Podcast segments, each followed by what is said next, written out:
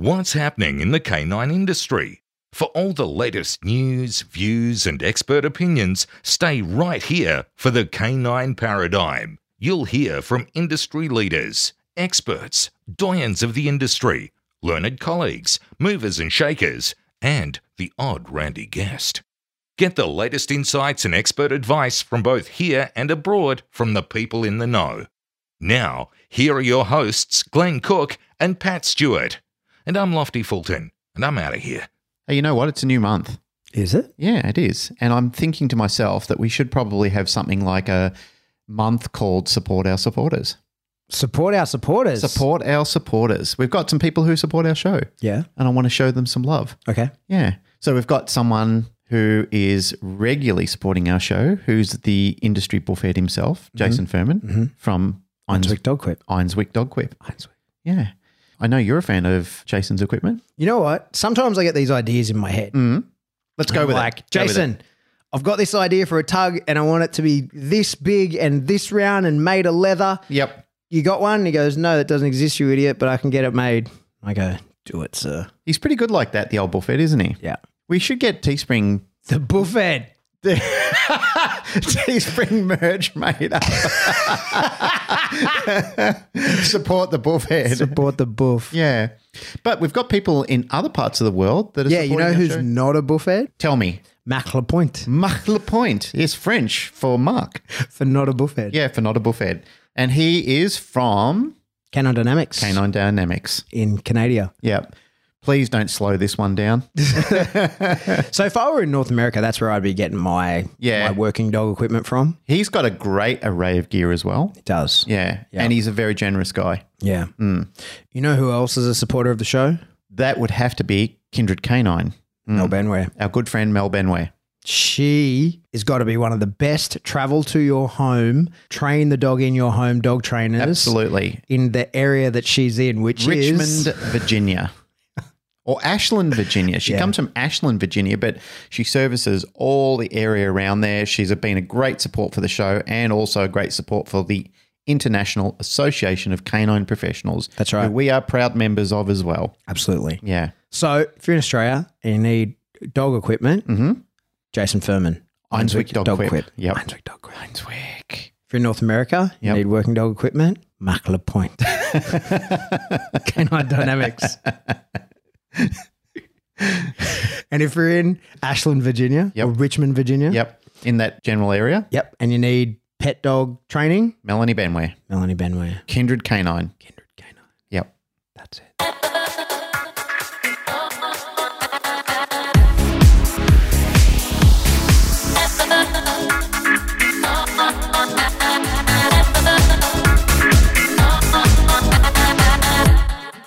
Welcome back to the Canine Paradigm. I'm your host, Pat Stewart. I'm joined in studio by my co host, Glenn Cook. It's the end of the year finally. We'll get another one out. Yeah, we should get another one out for the end of the year Yeah. officially. But by the time people get this, I'll try and have it ready for Christmas. Yeah, this will probably be out like Christmas Day or something. I'll try. Thereabouts. I'll, I will try. Hey, I've just seen this on the desk. I didn't notice this. This is. Th- This is uh, the one that I posted the other day from Emily, Emily. Manuel. should we read it? Yeah, read it. Dearest Cookie Pea Stew Plus Dogs. Merry Christmas. Cheers for helping everyone get through 2020 with TCP. This year was a huge struggle and pushed a lot of us into major depressive states. So I had to find a new hobby I could do from my lockdown bedroom. Not sweaty. I took up cross stitching and spent months working on this thing. So hang it in the studio, plus pretend you love it. Thank you for your education and support. Love always, lady. Yeah. Ah, I usually call her lady when I'm Right. talking to her in chat. love always, lady. Emily Manuel. What she's talking about is she has hand stitched. It's pretty uh, fucking cool, isn't it? like an actual tapestry of our logo. yeah. So it's timely, Yeah. considering we've been offering people wall tapestries Yeah. through, through We've got one. Teespring. We now have an actual, real hand stitched tapestry. Yep. I love it. I don't have to pretend I love it. I actually love it. Yeah. I- the time and the effort and the love that somebody's put in there to do that for us is actually really cool. Yeah, so my mum used to do these sorts of things. My Yep. mum's like a mad creator of. She used to make all my clothes and all that kind of stuff. Yep. And she's done these, and I've done them as a kid, I can tell you that that is a fuck ton of work. Oh, and yeah. To work and to do that from scratch without a template, Yep. that is a lot of work. So thank you. That's cool. It's and, very much appreciated. And, it came in Star Wars wrapping, which Yeah. I was also impressed by. and the beautiful card has a picture of Dylan Anderson on the front of it. when you said that in the chat group, I was killing myself laughing because I thought that is Dylan. hey, can I just say, well, off topic, Hmm. If you haven't seen The Mandalorian, you really need to do yourself a favor. so we're plugging Disney Plus now. I, mate, I have to because Jon Favreau has revived the franchise of Star Wars in my mind. What he's done with The Mandalorian has brought it back because what they were doing in the movies, and especially Solo, I mean, what a PC load of shit that was. Mm. Look, I get it that people want to be inclusive in their movies and stuff like that, but for the sake of a science fiction Star Wars movie, I think we can just back it off a little bit. So, if we're going to talk Star Wars, Hmm. I'm not like a mad Star Wars fan. I watched Star Wars. I liked it when I was a kid, but I'm not like an over the top Star Wars guy, right? Yep. But I watched, which is the one that is like a prequel to episode four, where they got to get the plans to of the thing. Oh, Rogue, Rogue, Rogue One. One. Yep. So at the end of Rogue One, there's a crossover scene that is the same as Star Wars, the Yep. episode four, where Vader comes onto the ship Yep. that layers on. Mm. And in the first time they made that in the original, it's kind of like Vader comes on board and he just Yep. kills a bunch of guys as he comes on. But the way they made it in Rogue One was like solicited not PTSD, but true terror from someone who's been in real gunfights. Yep.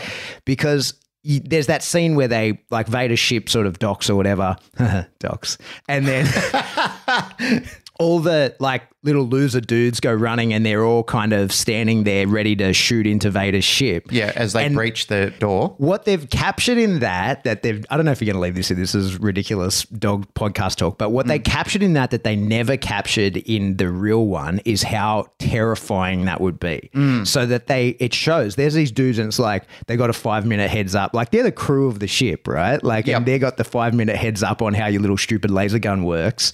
And they're all in the hallway, which would normally be an easy thing to do. You're, you're standing in a hallway and a door's going to open, you just blast through the door, no problem, right? Yep. But you know, there's a literal God on the other Yeah. side. Like, and Yeah. so when that, it's the way they shot that, the way it framed, it's truly. It's terror. They really capture that because you're going like, there's a fucking Jedi on the other side of that Not a Jedi, he's a Dark Lord Sith. and the way he comes through hmm. and just like cuts them to pieces. Yep. They re- like it's a really good crossover scene. In the Mm. first one, they just kind of like Vader boarded the ship and killed a few people. No big yeah, deal. but nobody knew what Vader was or what anything was. Like that was just like, oh wow, this is cool. You Yeah. know, like watching this, watching these lasers and these effects going Yeah. off. But as you do learn about the franchise and who Darth Vader is and how powerful and destructive he actually is, Yeah. you know, and I mean, imagine, like you said, it's it's like almost like a god boarding the ship, and you're thinking, I'm just a mortal, and there's a laser sword wielding god on the other side who's going to come up here and tear the shit out of everything. Yeah. and we've got And you're like, I've got to do something. I've got to do something. like, I've got to have a crack. Like I can't just go and hide. I've got to stand here and Yeah. wait for this dude with a fucking laser powered sword Yep. to come on and cut me in half. And he doesn't even need to use the sword. He can literally just eviscerate me with his mind. Yep. So like I guess I'll just stand here, guys, and I'll pretend like I'm gonna you know, like I'm gonna die honorably. I'm Yep. not gonna go and piss my pants under the bed. Do you know, if I'm going to make this dog related, I see that same fear and panic, but also like a glimmer of excitement too when I watch a new decoy getting rammed by like a hard dog for the hmm. first time. Okay. And they're standing out in the field and they're, they're excited by it, but they know this is going to hurt. Hmm. And that dog comes thundering down the field and you can just see that look in their eyes like, oh, fucking hell, hmm. I'm going to get hit by a bus here. Yeah. So I've seen that face in new decoys before. Yeah, like yeah. experienced decoys, you know, you see them and they go, oh, yeah, this is the drill. You know, I know what to expect here. And that's like the first Star Wars. Mm-hmm. But in the second one, when you're watching a new decoy and you're watching a big Roddy or a big Mal come thundering down the field, and you're thinking, holy shit, you know, and you can just see that terror in their face like, oh, oh this is really happening. Like I'm here and this is going to happen. Yeah. I had that a little bit when I went to PSA Nationals in 2016. Mm. All right. And I've been decoying a little bit then, but just dogs here. and no real top end sport dogs had I decoyed at that time, right? And so I was training with the club prior and I did the open field, but it was the day before or something like that. Derek Rose and his dog Casino, and I'd been watching them online. I'd been watching that dog grow up, and that's a lot of dog, right? Yeah. And he's since done his PSA three. That you know, and he's like, "Hey Pat, get, get out here on the field and catch my dog on a courage test." And I'd worked the dog only indoors on short sends and that kind of stuff, and I knew he's fast and I knew he's powerful. And when I went out there, I was like, "Yay! I'm gonna, I'm gonna work casino." but there's all these people watching, and I'm probably gonna get put on my ass by this dog, and I'm gonna get super embarrassed. Anyway, it didn't happen. I caught him okay. Yeah, we had a dog. I think I've talked about him before, but we had a dog back in the old ADT days, and fuck you, Paul. we had a dog back in the old ADT days called Kane, and he belonged to a, one of the original trainers, Greg. He was from incredible working lines back then. And again, I know I get a bit of stink eye from the Rottweiler crowd when I talk about things like this, but that was when there was a lot of quality working Rottweilers in Australia. Mm-hmm. For Mallee people now, when they hear me talk about this, they go, oh, yeah, yeah, you're not comparing apples with apples. But I would put Kane up against a lot of some of the premium males of today. He wasn't like a Roddy. He was fast, he was fucking agile, and that dog launched at you from six feet away. He left the ground and put everything into it. That dog kicked the shit out of every decoy. I've seen him put people on their ass, turn people upside down, literally. Like there was a decoy called Jimmy who, you know, we were filming it and he literally turned him upside down and dumped him on top of his head. He hit him that hard. I got to cut my teeth on Kane, and I was so excited, but also terrified when he was coming down the field because I was that person. You know, like I could see him trucking down the field at me, and I'm thinking, oh, this is awesome. And I'm thinking, holy shit, no, it's not. No, it's not. This is going to hurt. Fortunately, I'd been through good foot maneuvers and, and same sort of thing that you're talking about. And I caught him and I got to be a hero in that first five minutes. You were the guy. I was the guy. I mean, look, they didn't set me up for a big fail or anything like that. So I didn't get the full fucking field experience where he comes trucking in at half a kilometre away. But Kane didn't stop. Mm. He showed no mercy to anybody. And I've seen Mals do that same sort of thing. And good shepherds, of course. You know, like some shepherd people have given me stink eye as well, saying, hey, you're forgetting that there are good shepherds who do this sort of thing as well. Mm-hmm. Man, that was. I still recall that. When I think of some of the best times of my life, those were the days. I think of that in terms of you know when you're at any sort of bike club or community or whatever, they usually always have some sort of rite of passage dog. Yes. Right? He was it. Kane was the rite of passage dog. Yeah, so it's like okay, I'm ready. Like for me, even though political situation right now, maybe I wouldn't go to China if they invited me. Yep. But I want to work Big Roy. Like Yep. that's a that dog is on my list. Like I, He'd be I- an old dog now, wouldn't he? yeah, but still, mate, I'd still He's your. it's the rite dog. of passage Yeah. dog. Like I want to do it. And I think most clubs, most institutions, they have that rite of passage dog. Like remember we used to like bring out Max. And for people would say to us, Oh, I want to learn to decoy. We go, Okay, cool. You gotta get bit two days in a row by Max. Yeah. right? And it's nothing crazy. It's not like we're gonna set you up to get hurt, but you have to face that really big, really powerful Mm. biting dog. And he was a hanger as well. So like really hard to stay on your feet. yeah You have to work him two days in a row. And if you're still think you want a decoy after that, then yeah, we'll absolutely teach you. And very few people turned up two days in a row, right? well, he certainly did dump a few people in their PSA trials, didn't he? yeah. Yeah. So, you know, you see that kind of everywhere. A lot of hmm. clubs, like even when I did my decoy certification, it was Garen. And so they have a bunch of dogs there and we're all working all these dogs. Hmm. But Garen stayed fresh until like I think we started with 25 people at the cert and Yep. only six went to like the final catch this this is your courage test final assessment, right? Yep. And they saved him for those six bites. That's the only six bites he got all day was Yep. those six. And I think they did sort of 15 minutes in between because so that he was recovered. Like Yep. he was he was 100% ready to rock and we were pre-fatigued so they'd have to we did like wind sprints or something and then it was like okay run now the dog's been waiting for you to be fatigued catch him all right now the net we start fatiguing the next guy so and it's a real rite of passage. You go like, holy shit, I'm going to get to work that dog. For starters, I've been watching that dog online. I've seen the video of that dog instead of going around a barricade, go over the barricade to get to Sean. You know, that's that one where that fended attack. And so it was, first of all, I'm excited to have the opportunity to work that dog. That's cool. But then it's like, no, but this is your test as well. There's no, have a work of him, see how it goes. Like, this is us deciding whether or not you will be allowed to decoy trials. Mm. This is the level, this is the caliber of dog that you could potentially face. So you have to show us that you can catch him, which is cool, Mm. right? And I also kind of like that they didn't use him for the rest of it. So it was like, no, unless you get to the end, like he's like the boss at the end of the video game. right? Yes. He's like, you don't even get to face him until you've proven that you're worthy along the way. Yep. And then we bring out the hitter. It's kind of like um, that Bruce Lee movie. I, I forget what the title is, where he has to go around and fight all these people in their temples. Like you've got to get to the final boss. Yeah, yeah. Into Yeah. the dragon? No, it's not Enter the Dragon. I can't remember what the name of it is. That's that's a bit of a story buzz killer. But Oh, well. talking about dogs and rites of passage and so forth, I remember hearing about this dog called Yultzen Diesel, and he was a German Shepherd, a black shepherd. And uh, I was up at my mate Simon's place in Geelong when I still lived in Melbourne, and I, I had my suit in the back of the car. And he goes, "Oh, my mate's going to bring that dog around. Do you want to give him a bite?" And I said, "Yeah, I'd love to. I've heard about him, and you know, I'd love to give him a bite." And I undercarded the dog. Like, you know, I'd been around a lot of shepherds and a lot of rotties at that time, and I'd been bitten by like Kane and a lot of other maulers that really hurt you. And you know, he came out and he was a medium-sized dog. He's probably a little bit smaller than Randy. And I thought, oh yeah, he's a nice-looking dog, very active. You can see that he's intense. He had that look about him. Man, when that fucking dog bit me, I had a full suit on. He bit me in the ass, and it felt like he squeezed all the fucking meat and the blood out of my ass when he bit me. I've never, like, Max is probably in comparison, you know, and he's a lot bigger dog. He's probably, I'd say Diesel bites harder than Max Yeah.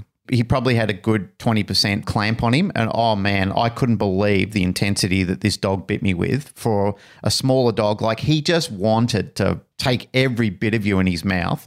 It almost sounds like Pornhub. Yeah. Sounds like you're going to be getting sweaty. yeah. But um, yeah, he he really crunched hold of you. When he grabbed you, it was just, you felt every bit of pain that that dog wanted to inflict on you.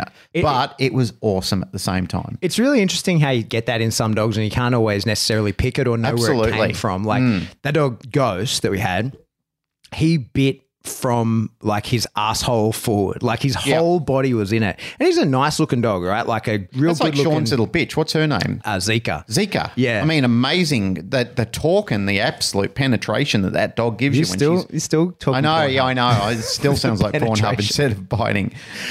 But some dogs do that, like, and it's odd, like, because you can get kind of lazy dogs in the bite work. Like my own dog is that, like, he bites and he bites hard enough, Mm. but he's not extreme. He's not like this over the top biting monster. He's just Yeah. a good biting dog, Yeah, right? like Randy. yeah, but like some dogs, they get it, and you can see like.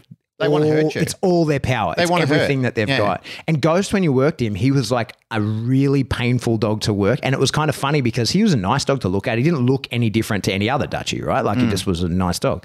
And then we used to kind of, it was always a stitch up because you'd, you like you'd say to someone, oh, you want to work Ghost? I'm like, yeah, sweet. And everyone would kind of stand around ready to watch because you know you're going to get that like, holy fuck, this Yeah. dog bites hard, right?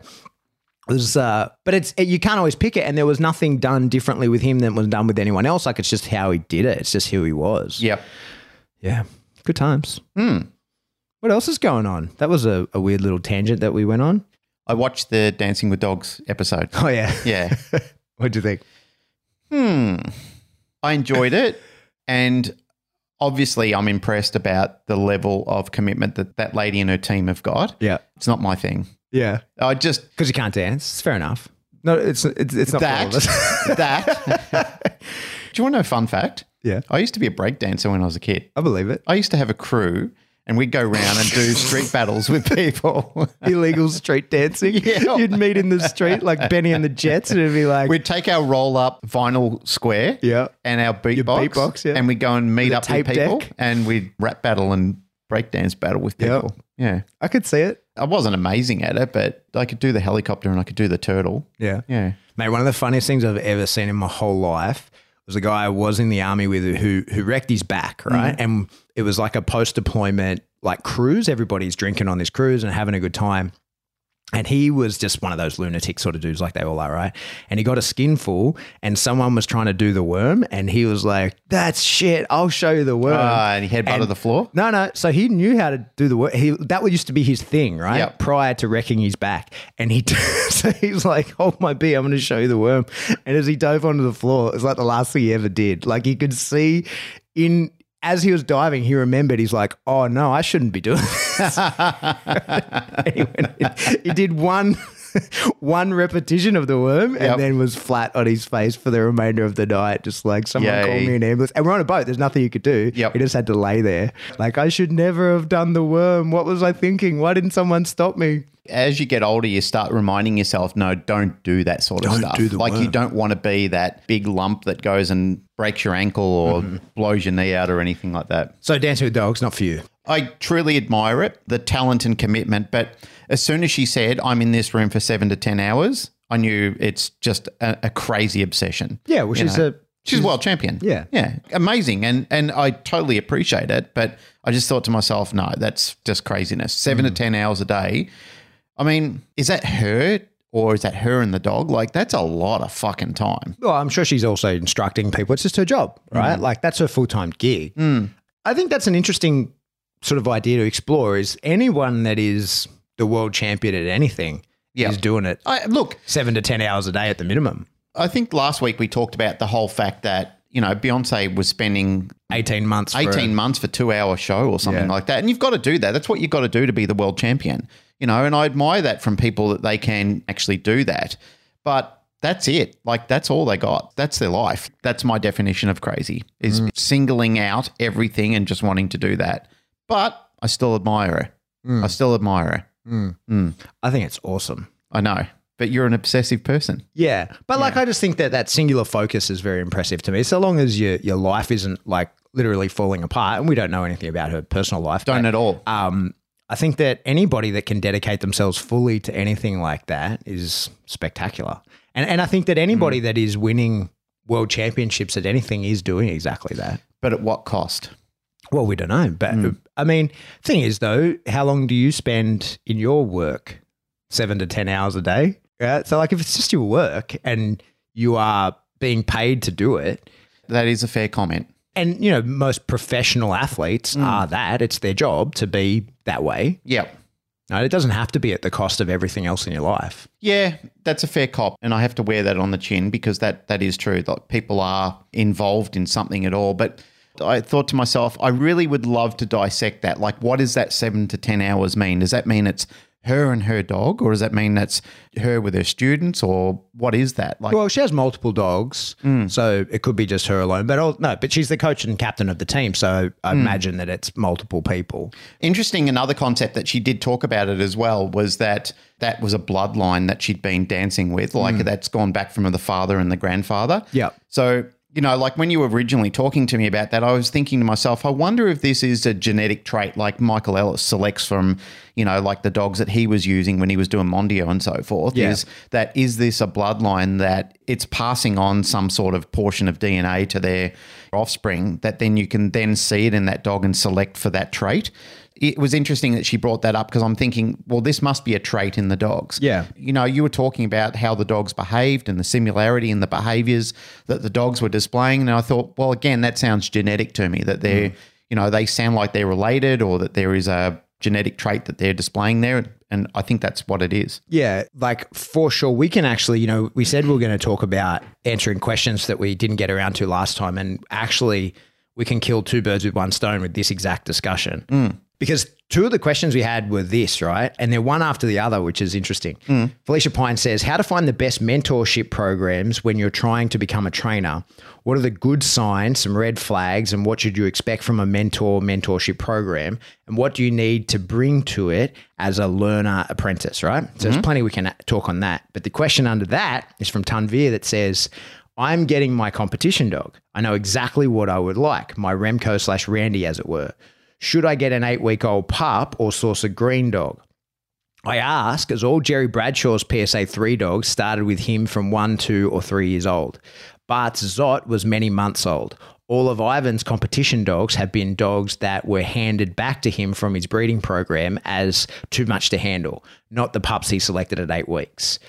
So it's an interesting segue at what you're talking about with how she breeds those hmm. dogs is that you know it's something that I'm almost positive we've mentioned it on the podcast before but I feel like you know sports are a test of many many things right? Sports and competition are a test of many things and only one of those things is the trainer's skill Yep. right because like say take psa for example. It's one of the examples i love to use when we're going to talk about this is no matter how good a trainer you are you will not get a dog that doesn't have the nerve to get through it through mm. it. Like dogs can be selected out for nerve Yep. right?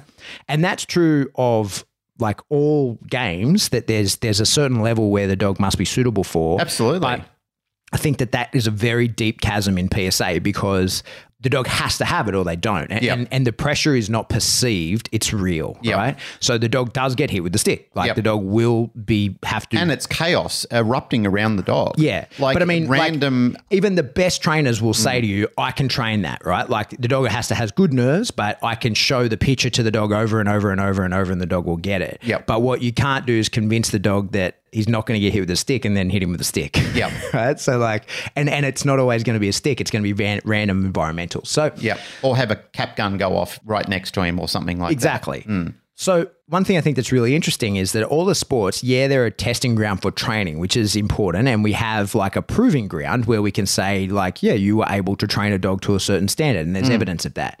But the sports as well are a really important testing ground for the genetics of the dog, Mm. and that's you know what one of the reasons they have existed for so long and must continue to exist for so long.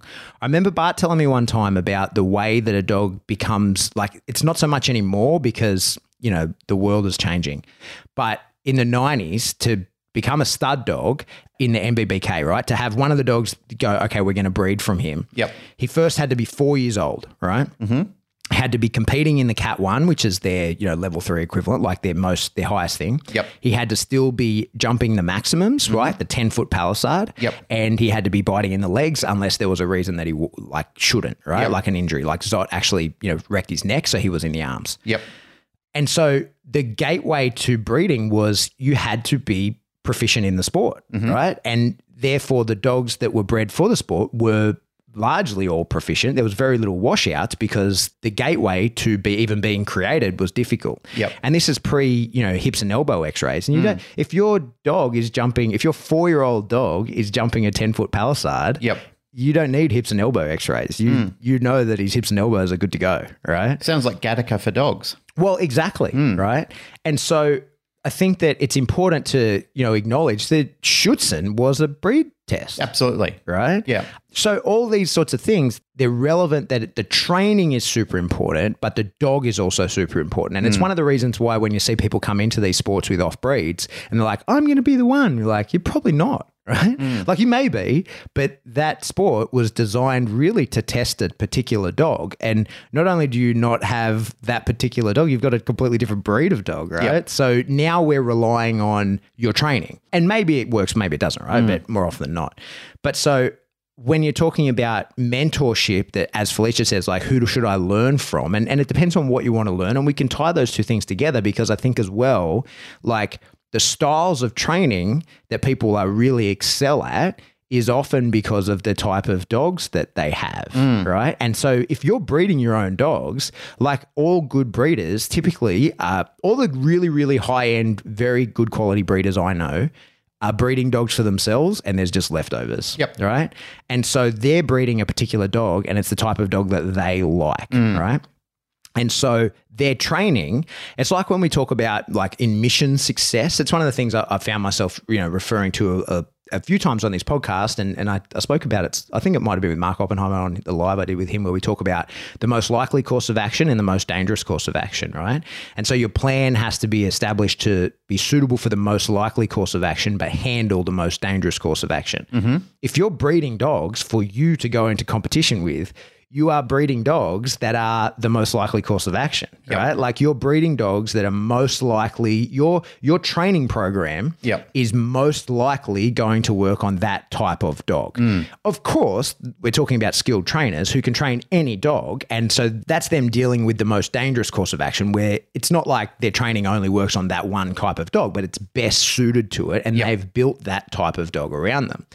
And and all the way the way people train is really uh, indicative, I think, of the way that the type of dogs that they own, because you own the type of dog that's going to fit the program in which you like to train. Or maybe it went the other way. Maybe you had like initial stock from your breeding that were a particular type, and you learned you your training style was developed around that type of dog. It's a bit of both. Yeah. So it, it mm. but which one's the salt, which one's the pepper? Who, who knows, right? Mm. And, and it could be different for each person. yeah And to Tanvir's question there, when he talks about it, like most of Bart's dogs, so like he talks about Zot being Zot was three months old when Bart got him, but Yep. almost all of Bart's dogs have been descendants of Zot, right? They're all the same bloodline that he's he's used, and and and because it's a particular bloodline that he likes, not his current dog actually, but or, or um, Michael's dog uh, Ragnar. That's a different bloodline, but uh, it's the same kind of thing going through.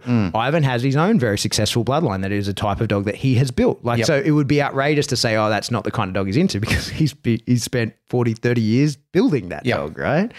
And choosing the dog then is the next sort of step in what we're talking about. The other thing Tanvir asked about is Jerry Bradshaw has dogs that were one, two, three years old when he got them. They're mm-hmm. all the ones that he went to PSA three. And you got to look at like, why is that interesting, right? Like, why is that the case? And as a surface level, you go, oh, yeah, he gets older dogs and trains them. But knowing Jerry, and, and he's spoken about it, I'm, I'm sure either on his podcast or with us, mm. is that his day to day is training dogs, right? Police dogs, churning them out. Yeah. And he's got a formula for that. And Tar Heel is uh one of the, you know, an amazing place for turning out these kind of dogs over and over and over. He knows how to do that shit. So one of the reasons he gets older dogs that have already been trained in other programs and tries to turn them into PSA three dogs is for the challenge. Yep. So it's not to make it easy on himself. He's the opposite of what you're looking for, Tanvir, where he's not looking for a dog that is going to be his like the dog that he competes with and mm-hmm. makes him look good. He's quite willing to accept the dog will make him look well, not make him look bad, but will challenge him, mm-hmm. right? And will be a difficult thing because it's going to force growth and it's going to make him rethink what he wants to do. And it's also going to, you know, a lot of us as dog trainers, I think, have, you know, when we're dealing in pet dogs, it can be easy to become stale and burn out and that kind of stuff. And you have a sport competition dog that does the bite work and the fancy heeling and all that kind of stuff to keep you excited and fresh. Well, Jerry's doing that every day. He's doing police dog stuff every day. Yep. And his sport is very closely aligned to that. So to keep it new and exciting and fresh to him, he wants the challenge of a dog that is going to be That especially difficult to do it. Mm. So it kind of both of those kind of fit together. And when we talk about Paulina or Alina, if she's running a certain bloodline of dog, there's a nostalgia to it, of course. Like you want like the son of that other dog, and you know, like there's that for sure. But most hardcore dog people are like, no, like I've built a set of You know, traits. Those those people aren't idiots. Yeah, like They- I've if you want to remain on that pedestal, then Yeah. you need to you need to have that selection of dog because otherwise you fall from the limelight. That's right. and and that is very addictive for that type of person. Yeah, but I, I don't, like I don't know that we need to always frame it as like the limelight part. It's that they've cultivated a bloodline mm. that is in tune with what they want to do. Yeah. Right. And what you don't see is the dogs that they've gone through and not used. Yeah. Right. Which there would be many because that's just kind of how genetics work. They don't all turn out that right way. So when you like for us as lay people, when we look at these people and they enter the field, like I, Remy's my ninth Malinois, right? Yeah. So like you you keep the ones that suit the way that you want, Mm. right? You don't necessarily just like I- here's I'm a random I- one and here it people going to go. I, like I'm saying, if you want to hold that position, you can't do it with a dog that's not going to do it for you. Every Batman needs their Robin. That's right. So I feel like from watching that Dance with Dogs, for sure, there would be dogs that are dancing bloodlines. Yeah. And they would have genetic traits mm. that would be more suitable. Like to say that she could only train a dog from that bloodline is false, but that bloodline is best suited to it. If you want to be world champion, you're going to need that bloodline. Mm. It's the same as, you know, like, is Remy capable of doing IGP? Of Yep. course. He totally could do IGP. Mm. Is he capable of being the world champion? Even if he were out of my hands and in someone else's hands? No way. right? Because he's not, he doesn't move the right way. He mm. doesn't have the body structure. He can't, he don't, he would never, no amount of training would make him, uh, more graceful in the jumps because he just isn't right Yeah. like so you're not going to put in what nature didn't it's not going to happen mm. so you can have fun and you can compete and you can do really well but as for being the best Yeah, the one percenters. yeah, as a, mm. a as a team, because you as a trainer, like I say, like he could be in the best trainer in the world's hands. Mm. That's not going to change the way his body moves, mm. right? Like it's not going to change the way his structure is put together, and, and it's not going to change the amount of endurance that he has. Like he would never make it through a French ring trial where he's on this field for forty five minutes. That's not going to happen, right? So like there, there's there's elements that are really important from the trainer. Mm. There's elements that are really important from the dog. Yep. And in order to be world champion, you got to have both. Yep. Right. Absolutely must have both. Yeah. Well, I mean, that same argument exists when I was talking to people in guide dogs. You know, I mean, they're Yeah.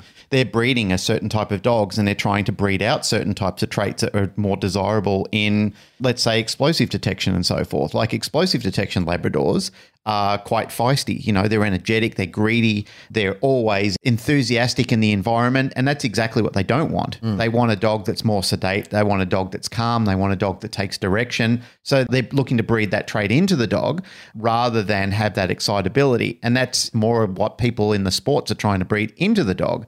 You know, they don't want that sort of laid back, casual attitude. They want a dog that's more investigatory, a dog that has a really greedy food drive, a dog that loves biting and loves retrieving. You know, all of those things are desirable. So it depends on what you're actually trying to achieve in your dog. And that's what you've got to go looking for. You've got to go hunting for that type of trait. Yeah. You know, so naturally, that people like Ivan and Michael and even, what's the lady's name in Russia? Paulina. Polina. These people are crazy if they don't get involved in their own breeding program or closely align with somebody who's breeding that type of dog for them. Yeah. That they can go and, you know, have a selection criteria and say, those two puppies there, they closely align in the type of behavior I want. But as the Super Dog program found, there's no guarantee. Mm. I mean, I'm raising a new little puppy at the moment that I don't know what his future is going to be. He's a blank slate right now. And, you know, I did a little live video the other day where I was taking him out into the training shed and playing with him out there. And he's a very bold and very courageous dog, but he's a completely different dog than Randy at his age. Mm. You know, like Randy was just like the Tasmanian devil. You know, he was crashing into things and jumping off walls. And where this dog is a lot more, he's very robust. You know, he's afraid of nothing. Like I haven't found anything that he's run away from, but he's a different type of dog. So mm. I don't know what the future of this dog is going to be. I don't know if he's going to turn into an amazing working dog because again, to echo on that term, what they did in the Super Dog program is that they just couldn't determine whether a dog at 16 weeks of age was going to be that dynamic presence that they wanted in an adult dog. Yeah. I would love to see that experiment mm. replicated by a breeder who has their own bloodline mm-hmm. and knows it intimately. So, say, you know, a breeder who has been breeding and competing Yep. and tracking the puppies for 30 years, mm. go to them and let them breed a litter Yep. and at eight weeks old, ask them who's or you know sixteen weeks or what was the the benchmark time frame where they made a decision at the Superdog program where they tried to make the call. I would love to see that right? And see like someone who knows it intimately, the mm. bloodlines intimately, and has you know been doing it for 30 years and say at 16 weeks tell me who's going to work out and who's not. And mm. and i reckon that there would be a lot more success. I think they'd be able to see a lot more than people have because you know they, they're working off more data points. So they'd be like oh yeah well i've seen mm. because looking like a working dog now doesn't necessarily mean it's going to look like a working dog at two years old but i've seen that before and I know what that leads to, mm. right? So I think that's kind of the interesting role of, you know, old bloodlines and and you know, genetics in that way is important, but also breed like breeders that really know their bloodlines and have seen it. Because one of the things he said, it, Tanvir said in there, and I, I don't know that it's 100% correct, but he said all Ivan's championship dogs he got back, right? So, like, he, they're, that's looking and saying that's not the one I want at eight weeks, but then at you know, whatever, however long later, it is the one I want, mm. right? And it's come back and it does turn out to be suitable. So then, does he remember what did that look like at eight weeks? What were the traits that I identified in that that were different to that dog that I at eight weeks didn't like? Mm. But I know for a fact now that turns the dog into something special So now when I see that again at an eight week old dog, I'll, I'll be better informed to make a decision, mm. right? Because maybe not look like not looking like a working dog at 16 weeks in some blo- in some bloodlines means that they very much will be at two years old, mm. right? So I'd love to see that replicated now because I think you'd see really different results than you would at a kennel facility with lots of mixed bloodlines and lots of various people making calls on various things. Yeah, it's an interesting one, isn't it? Because, I mean, I remember having this conversation with Joy Bells, who was one of the original Rottweiler breeders in Australia, you know, like way back when. I bought a do- little dog off her, which is, I'm pointing up at the wall here, her, Gammon, mm-hmm. in the photo that is in the studio. And when I went to see her, she was an amazing little dog, like just incredible how agile and how enthusiastic she was. You know, I mean, she just took to bite work like a duck to water, an incredible drive. In fact, I'm saying this with some caution as well. She was like a little female Kane. You know, she was tiny little dog, but she would hit you hard and she'd punish you as well. She couldn't knock you over like Kane would or anything like that, but she would hurt you if she could. You know, anything that she could do to you. And I mean, she hurt decoys. But, you know, when I went to speak to Joy about her and I, I saw her, I was pretty much like the first five minutes I was there, I was going, take my money. And she was an older dog. She was like five months old when I went to see her. And she said, Look, slow down, hotshot. You know, like just come and have a cup of coffee with me and come and, you know, like I'm going to go out and feed the horses. I want to get to know you first. I spent the whole day with her, you know, like chatting to her. And I thought, this lady is like a pool of knowledge that I haven't accessed before. And had I just paid her and taken the dog, I would have missed out on all that history. And she was one of my mentors in Rottweilers and breeding. You know, like she talked to me and she had a lot of disdain for people who just get into breeding and just, you know, think they know it all, but realize they don't know anything. And it's still, you know, 10 years down the track, they're still breeding rubbish dogs mm. and they still don't know, know what they're doing. And Joy said to me, she said, look, it takes you almost you know 20 30 years to really establish yourself as a breeder. Yeah. because there's so many things to learn about not only what you're doing but what you're influencing as well and what you're bringing into it. You know like that gene pool is influenced by so many factors. It's influenced by the diet the environment but also what's happened in the past. You might be thinking well i'm just going to get this because i'm putting x dog with y female and I'm going to get all these amazing puppies out of it. But she says, what about all the influence that, you know, Mother Nature just says, no, I'm not giving you that. I'm mm. giving you something from an uncle way back down in the bloodline. It's Yeah. all of a sudden going to influence your whole breeding pattern. And you're thinking, where did that come from? And that was interesting to talk to because that was really my, you know, like I'd learned a little bit about genetics. Boyd used to talk about genetics. I'd spoken to Dr. Robert Holmes, who was a veterinary behaviorist in Melbourne. I'd picked his brain a little bit on genetics and breeding and so forth. But Joy was really, because she was boots on the ground, you know, like she was a long term breeder and had been involved in it for a long time and involved in working Rottweiler. Like I said, she was just one of those people who really gave me a sit down education. And I thought to myself, I thought I knew about breeding and I thought I knew a little bit about genetics, but I really don't, mm. you know. And she excited me to open up that can more, you know, to deep dive more into that and start reading more and start questioning people more and start getting more involved in it rather than just taking it for granted that, you know, and Gammon was the first dog I bred from. And I bred from her because of the integrity that Joy had bred into her. Plus, also, when I started using males over her, I was selecting them from basically people who knew Joy and, you know, had a good integration of mm. genetics to complement what she'd already done. Yeah. But still, you just don't know what's going to land on the ground. Mother Nature can be very dicey. She can just say, not today, son. Yeah. Hmm. And I mean, that's the beauty of old bloodlines is that you reduce the variance a lot, but hmm. there's still chances anything could happen.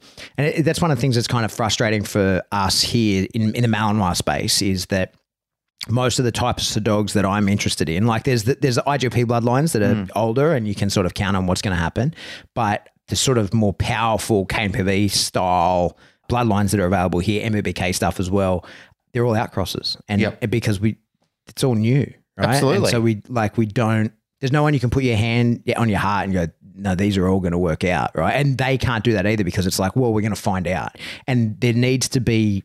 As breeders, they need to, and most are, like really stay in touch with the people who get the puppies and find out, like, how did that one go? How did that one go? What's happened? And then there's the there's one of the big issues in that space is then nature versus nurture. Yeah, Like, absolutely. oh, this one's afraid of trucks. How did that happen? Oh, I, uh, you got hit by a truck. shit- yeah. like, so it doesn't, it, as a breeder, getting that information back isn't necessarily always actionable data. Yeah. Because it might be like, well, that dude, you know, I don't like, first of all, I don't trust him to read the dog correctly. Yep. And second, I don't know what he's done. Like, there's certain people you can give a dog to, and you go, like, if this dog doesn't work out, it is 100% the issue of the dog because I know you have the capacity to train whatever dog is in front of you. Hmm. And then there's other times that you look at it and people say the dog didn't work out, and you go, well, you know, that's we we can we can split the blame there. Or there, there's other people when they say the dog didn't work out, and you go, yeah, no shit, no dog you've ever had has ever worked out, nor will it ever, mm. right? So it's you know like that's really hard to ascertain when you're going to talk genetics. But I, I would almost bet I would I'd bet the house that a really old breeder that knows their stuff would be able to get a much better determination than the mm. Superdog program did on whether a dog will ultimately fulfill the role that it was bred for. I bet you that a, a good breeder would be able to do that. Hmm. It's interesting, you know, talking on this as well. I've listened to a couple of episodes on Working Dog Radio, and, you know, like I've heard people that have been involved in military and law enforcement breeding programs, and they're always saying, oh, fucking puppies. You know, like you always hear them sigh when they're talking about it, going almost like it's heartbreaking that you start off with this puppy with potential and it just doesn't turn into the dog you want.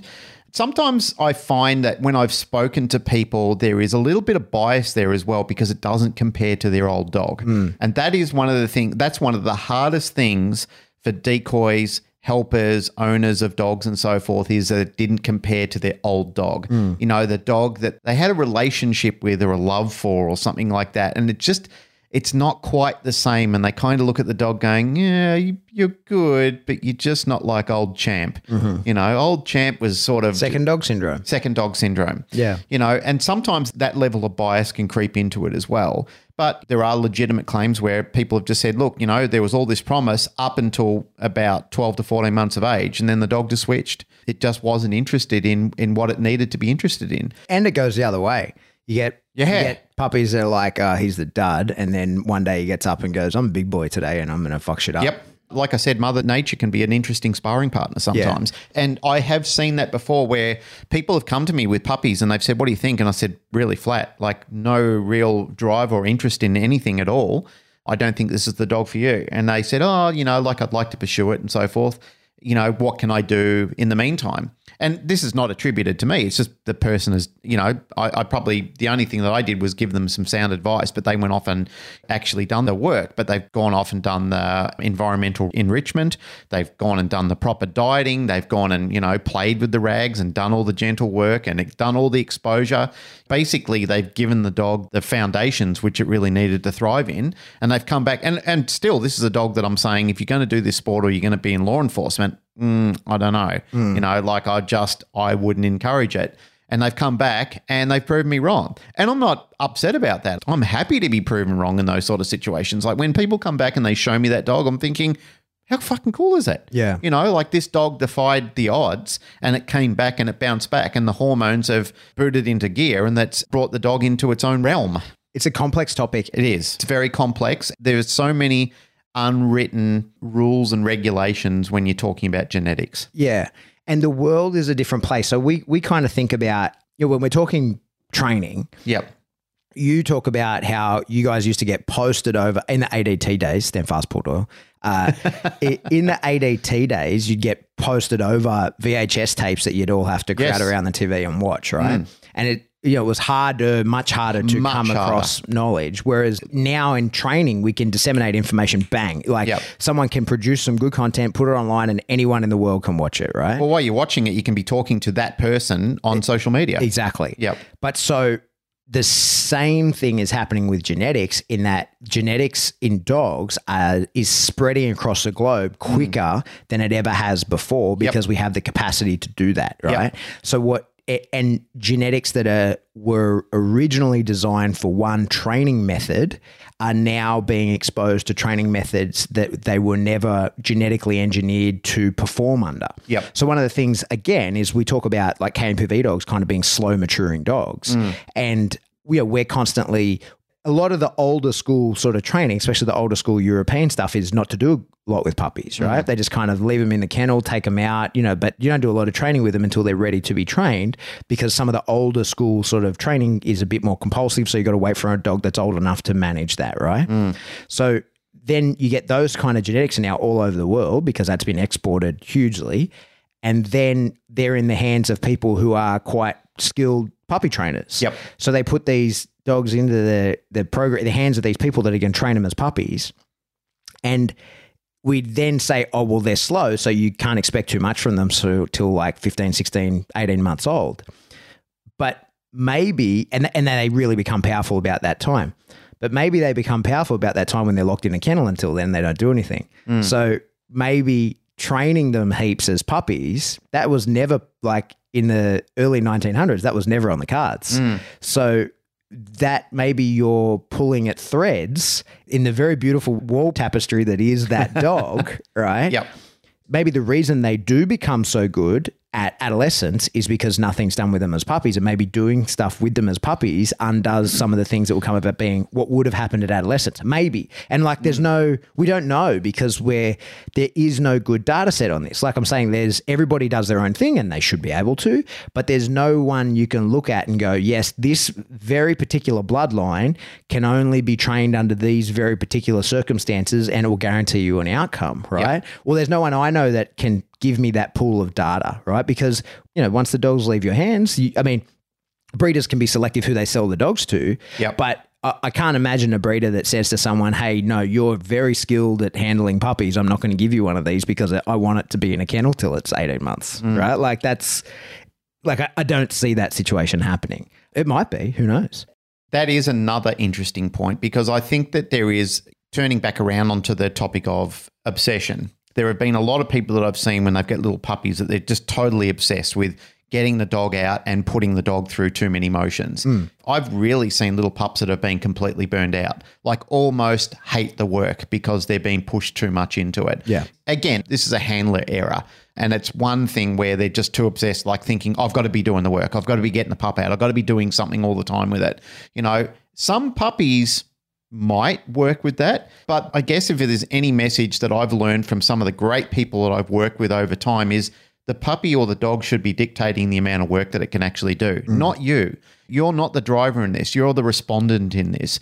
You're shaping, of course. You're shaping and you're guiding that puppy through the work. But the pup should be telling you no more, or you should be the smart one to say no more one more time. Yeah. I've got it. I need to put this little pup away. It needs to have a rest now. I should have this puppy nagging me to do the work, not the opposite way around. Yeah. I shouldn't be waking it up. I shouldn't be expressing, you know, my insanity or my obsession on this pup. You've got to be careful with them. You really do because you're shaping the future of the dog. And if you push too much on it, they'll reject it. Mm. Look, I've seen people do this with their own children before, where the child has a potential to do things, but they hate them and they hate their parents for it. Mm. They have no relationship with them anymore. Whereas if they might have just eased them into it, I have no data on this myself where I can say that's absolution.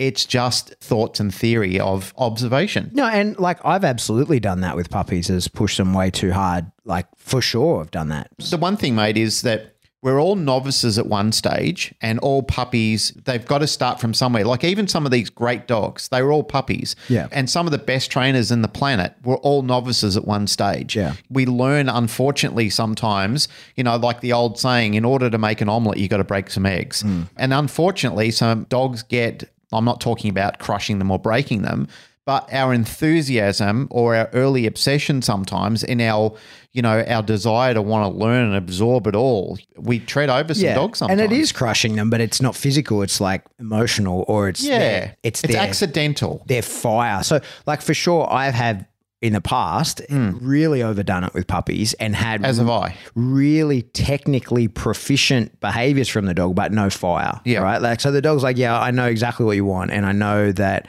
like, if I want to eat, then I've got to do these things. Yep. And I'll do it in order to earn that meal. But there's no fire in the behavior. It's Yep. like, this is the fucking motions that we go through. In the same way that, like, so they, they would perform the work Yep. in the same way that you would just casually walk into the restaurant, right? It's like, oh, I'm here to take my food, right?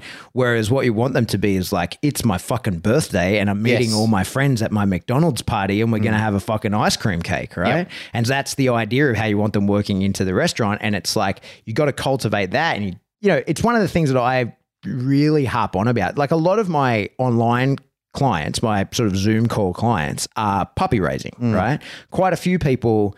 It's one of the things people come to me for is they go, okay, I've got this puppy and I want to make sure I do everything right. And they send me videos and we we do like a weekly or fortnightly or some people monthly, you know, whatever, like call and we just sort of, you know, where you at? What should I do now?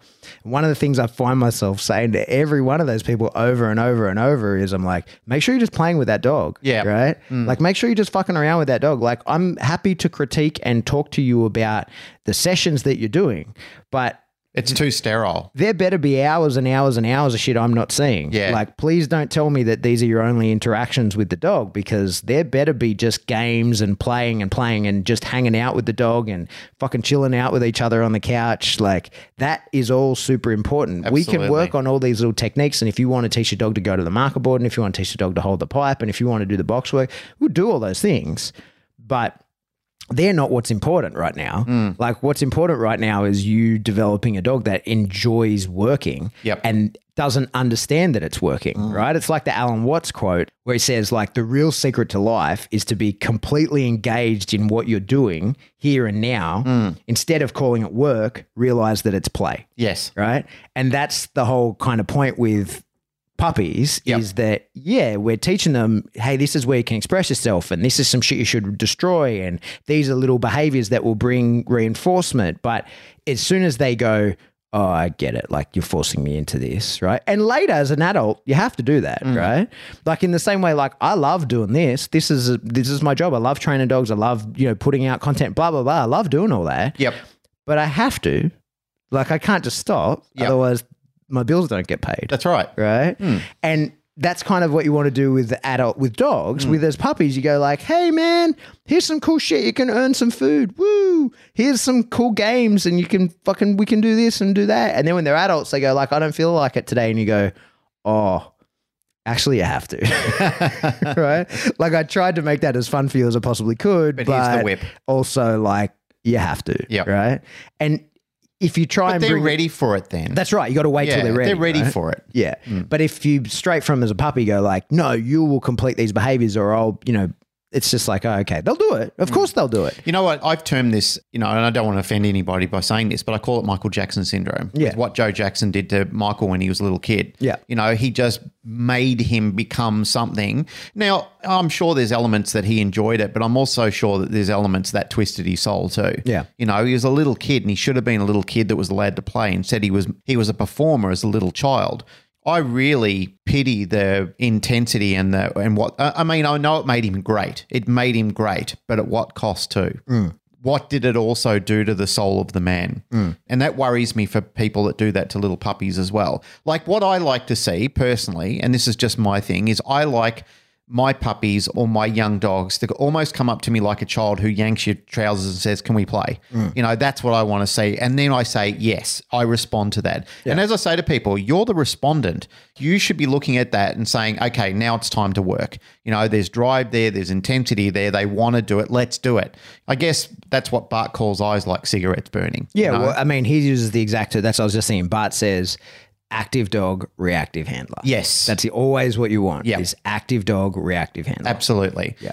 And that's literally what the relationship should be. But what I'm seeing is active handler, reactive dog. Yeah. You know, like there is a lot of that where the same thing when I'm talking to people, I'm saying, hey, slow down. There's just too much. And this is very sterile, what I'm seeing here in the picture.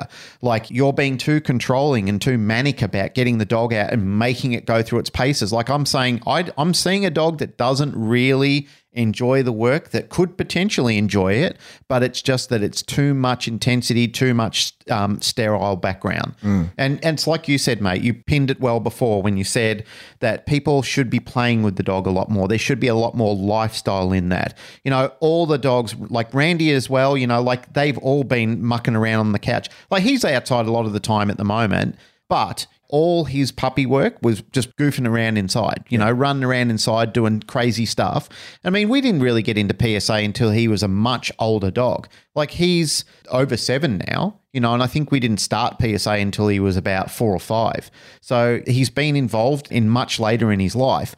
But because of the preparation we did and the good genetics that I had, I was, you know, I was gifted a really good dog genetically.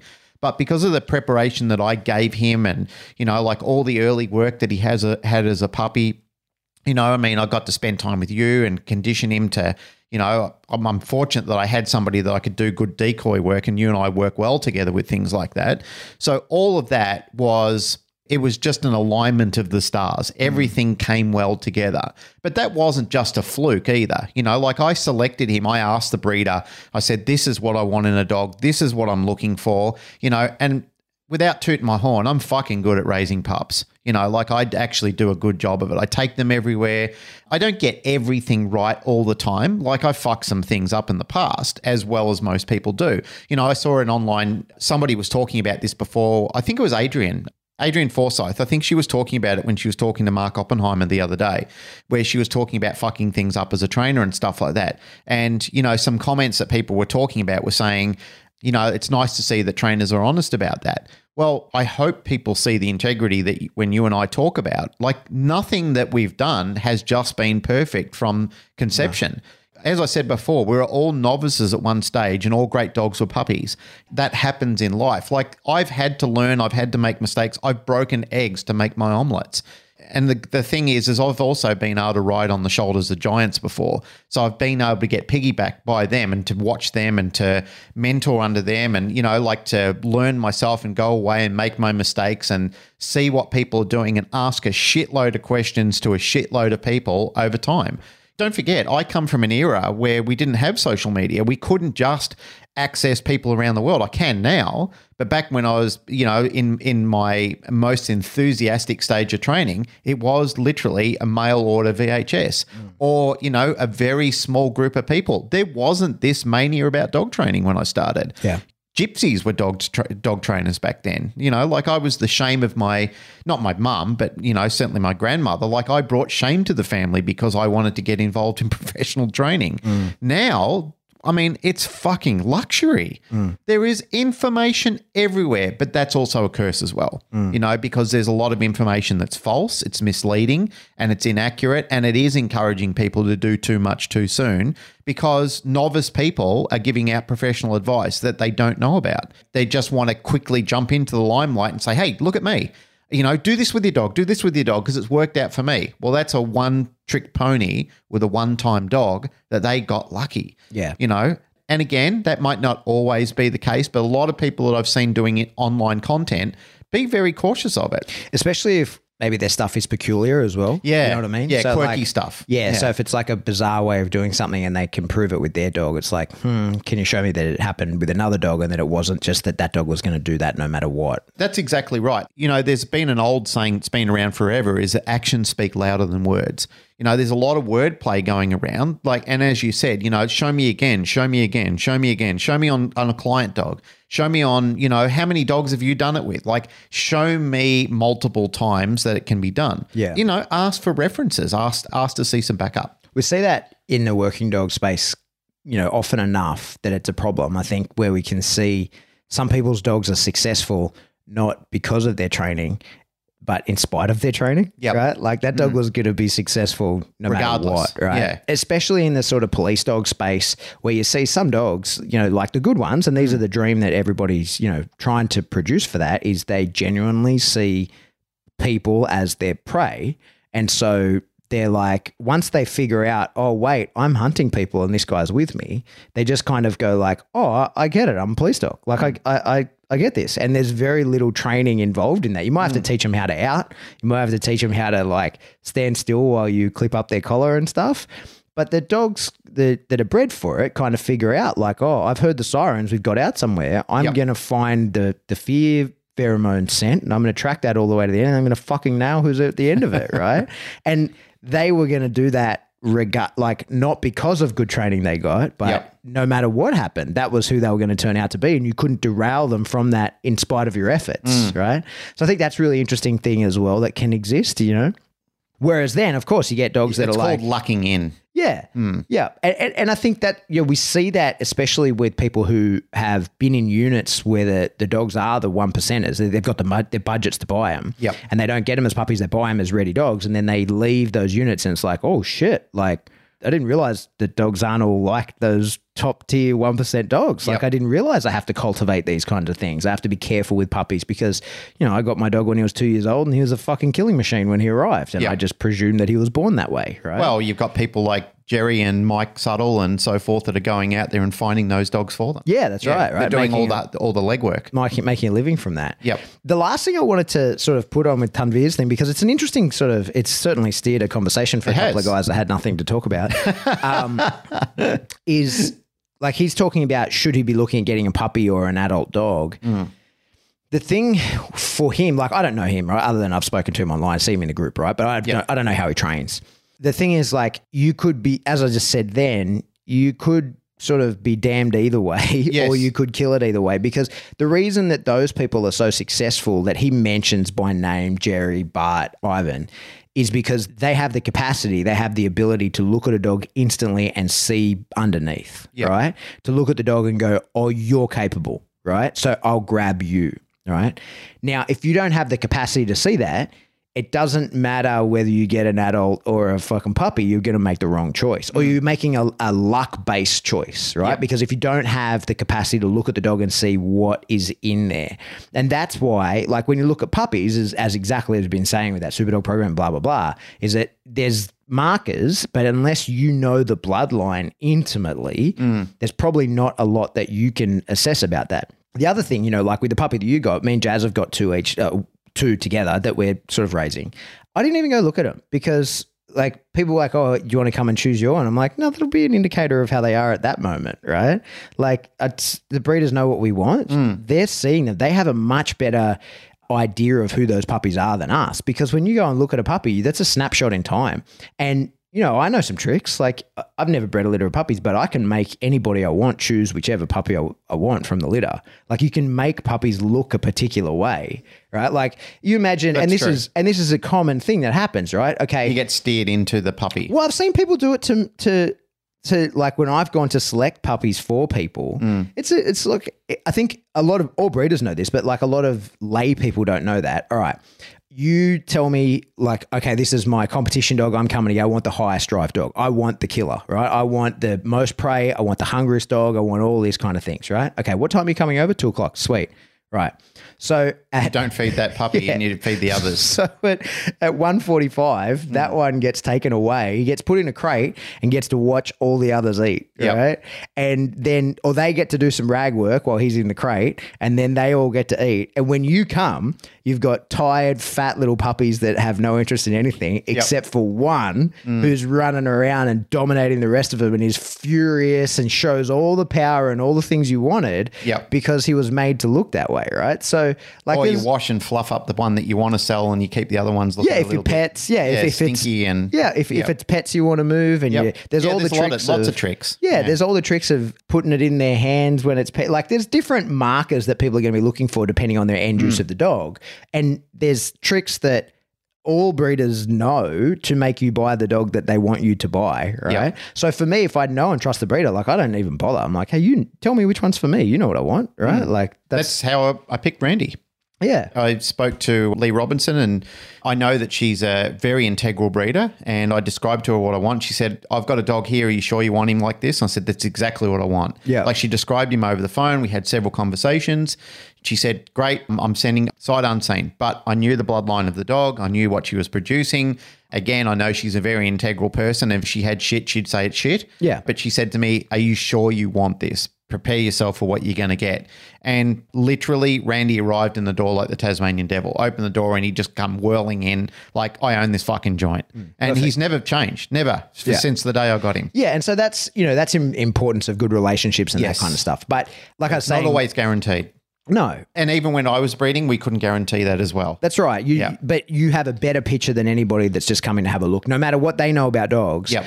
you seeing those puppies every day for for the last two important weeks, Mm. right, is a way better aggregate of what they're going to be like than a snapshot in time. Especially if you're doing that via video. You know, Mm. when people send you video and you're like, "I want that one," it's like, well, that's, that's you want that one in that moment, in that thirty seconds. I often laugh at conversations that I had with Ben Dawson, who trains at our PSA club. Ben wanted a family dog Yeah. because he had little children. And when he came round, like there were dogs that would have been much more suited for PSA out of his male. But Ben said, oh, I've got young children. This is what I want to do. And I said, look, him, he's really robust, but, you know, like he's lower in drive and he's not as enthusiastic and everything like that. And um, here's Ben today doing PSA with his Yeah, dog. So back to what I was talking about is the reason those people that Tanvir mentions being so successful with adult dogs is because they got to look at the dog and were identify were able to identify that's the right dog for what I the way I want to train and what Yep. I want to achieve. And you can't necessarily do that with a puppy. You, you're making a guess unless you know the bloodline intimately. So the risk for a person who doesn't who isn't able to identify that is to then be well like am, are you better getting an adult dog? Are you better getting a puppy? It's kind of much of a muchness if unless what is the real question is how well do you know what you actually want mm. right that should be his real question for himself to be like what are the markers i want in a dog Yep. because if I can find an adult dog that has those markers, you're crazy to get a puppy because there's risk in puppies, right? And it's So- also how soon do you want to mix into it? Yeah. You know, I mean, that's the other question you've got to ask yourself. Like, are you prepared to wait and you're prepared to gamble and you're prepared to take the risk? Well, you've got two years to go. Yeah. If you get a puppy. Whereas if you get an older dog, then you've got those traits almost Yeah. immediately showing up that you can, you know, like you've only got a six to 12 month wait before you can start mixing it up in the sports. But so there's pros and cons on both sides because with a puppy, there's a huge risk that it's not going to turn out to be the thing that you wanted, in spite of it having the right parents and blah, blah, blah, blah, blah, right? Yeah. There's a risk that it just doesn't turn out.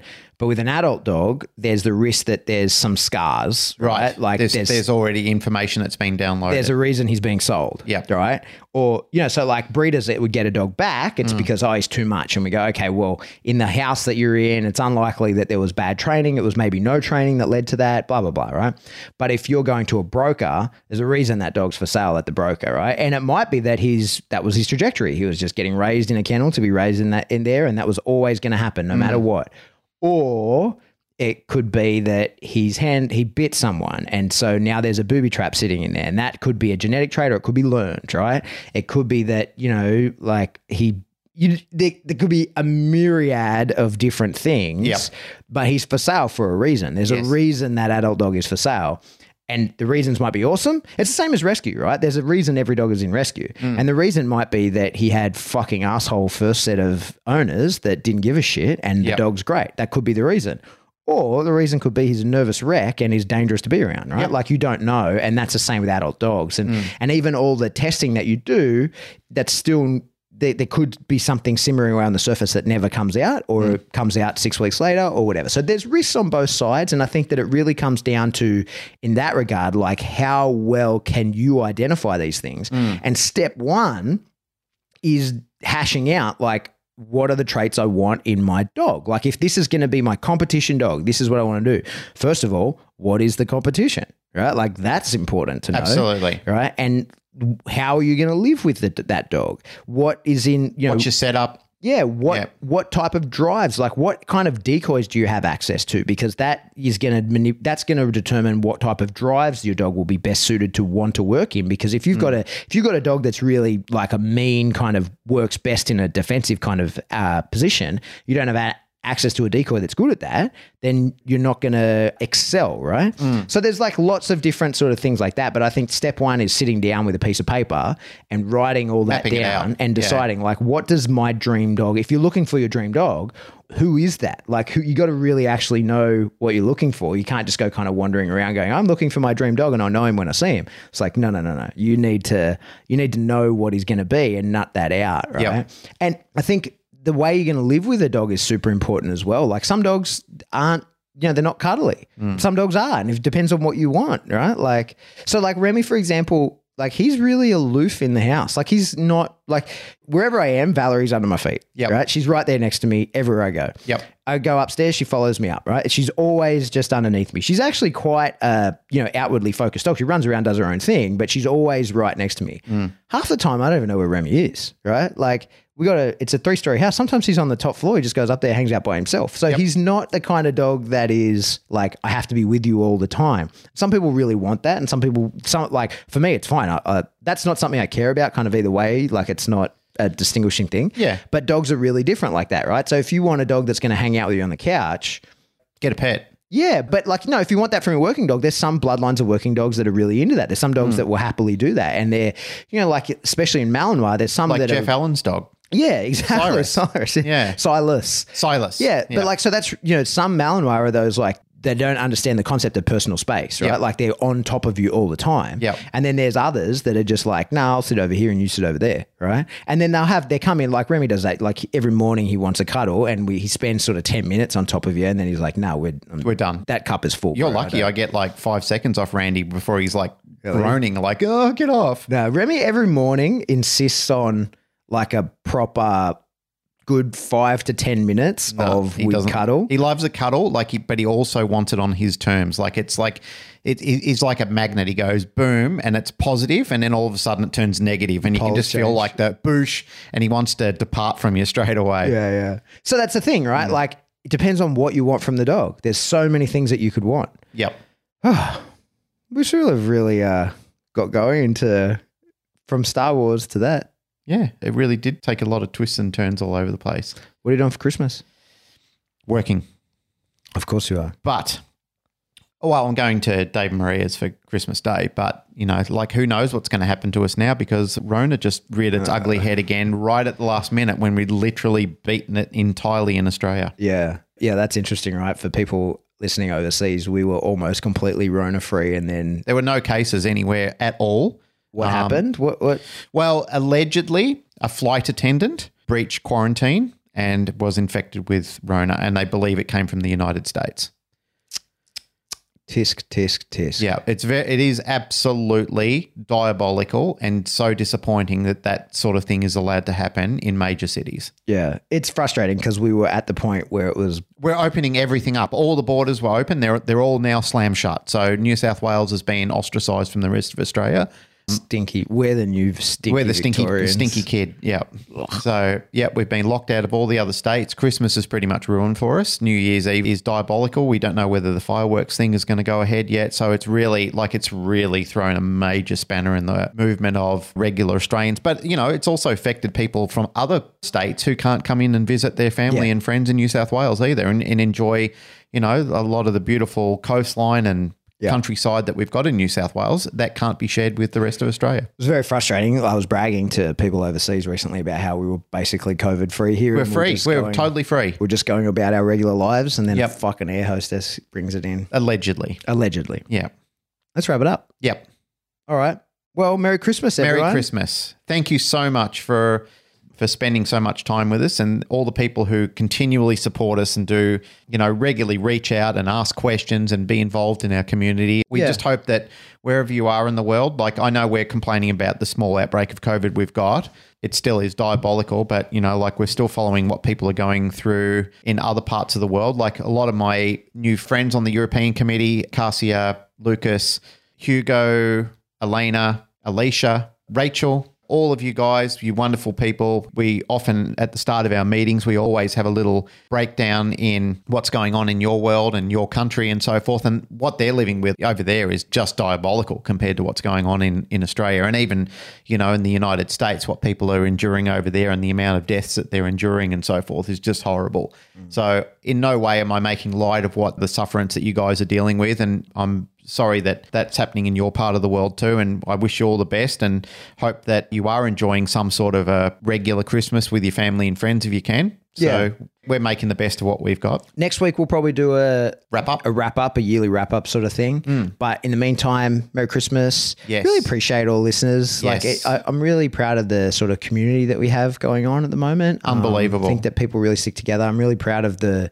our Facebook group and the sort of interactions people are having in there. I think it represents and the kindness that people show to each other. Yeah. It's amazing how little moderation has to happen in that group because people are enjoying each other's company and they're enjoying the the fellowship and the community that's been created amongst there. And you know what you guys are contributing there as Pat has said before, it really is lovely. Like to go on there and not have to worry about what people are doing and saying, you know, and the laughter and the companionship and the love of dogs that we can share with each other around all around the world, like literally all around the world. There's people from just about every corner of the globe in that group, and we're all come together. There's no political bullshit that exists in the group. It's just people who enjoy each other's company, love dogs, and love a good laugh as well. And that's, I think, if that's the ethos that you and I have always wanted to encourage.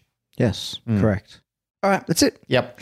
That's it for another episode of the Canine Paradigm. As always, if you like what you hear, please like, rate, share, subscribe. Do that through whatever subscription service you download us from. Mm-hmm. If you want to support the show, the best way to do that is via Patreon. Yes, We just had a big meeting before this show. we did. About Patreon next year, and I'm super excited about it. Yep. Pat's just about jumping out of his skin with all these new ideas he's oh, got. I'm radically so it won't be the January content because I don't have time to put together things. So January will just be another one of the things that we've been doing. But I'm radically changing what the content we put into Patreon. Yep. and he pitched hopefully, it to me, and I love it. hopefully for the better. Mm. It's gonna be a lot of fucking work. So Yep. Hope you love it. yeah. Yeah. if you don't, I'll be crushed. If you don't like it, keep it to your fucking self. Yes. All right. Yes, Paul Doyle. don't hurt my feelings. You could also get a wall tapestry from Teespring. Um, and if you want to get in contact with us, best way to do that is in the Facebook group or shoot us an email. We are info at thecanineparadigm.com. That's it. Goodbye. Merry Christmas.